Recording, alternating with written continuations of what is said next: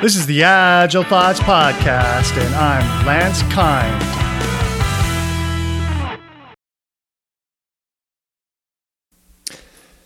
Introducing the Test Driven Development Series. Today is the future. The world has been marching forward, but still, there are no flying cars. Well, there are flying cars, but none mass produced. Why not? Are we developers and we managers part of the reason why we still don't have such nice things? Is the low quality track record of IT to blame? Must we be used to getting patches and upon installation, we have to hope and cross our fingers that this version doesn't make things worse?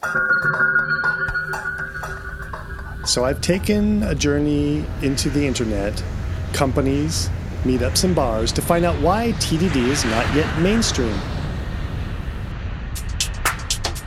In upcoming episodes, we'll cover what TDD is, hear from developers why they don't TDD, and hear from managers what they see as the problem.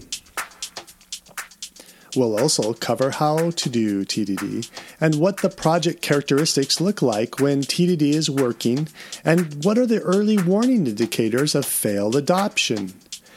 And finally, we'll cover how to start doing TDD as a developer, as a team lead, and as a manager and as a director.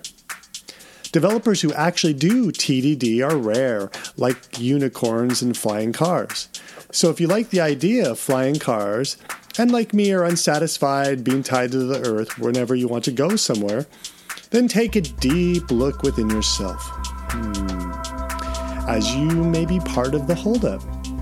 We all like to complain that the other person's or other company's software quality is low because every other release there's something that used to work and it stops. That is a test automation problem. That shiny flying car we all want. The code that operates it is going to need a good micro test suite.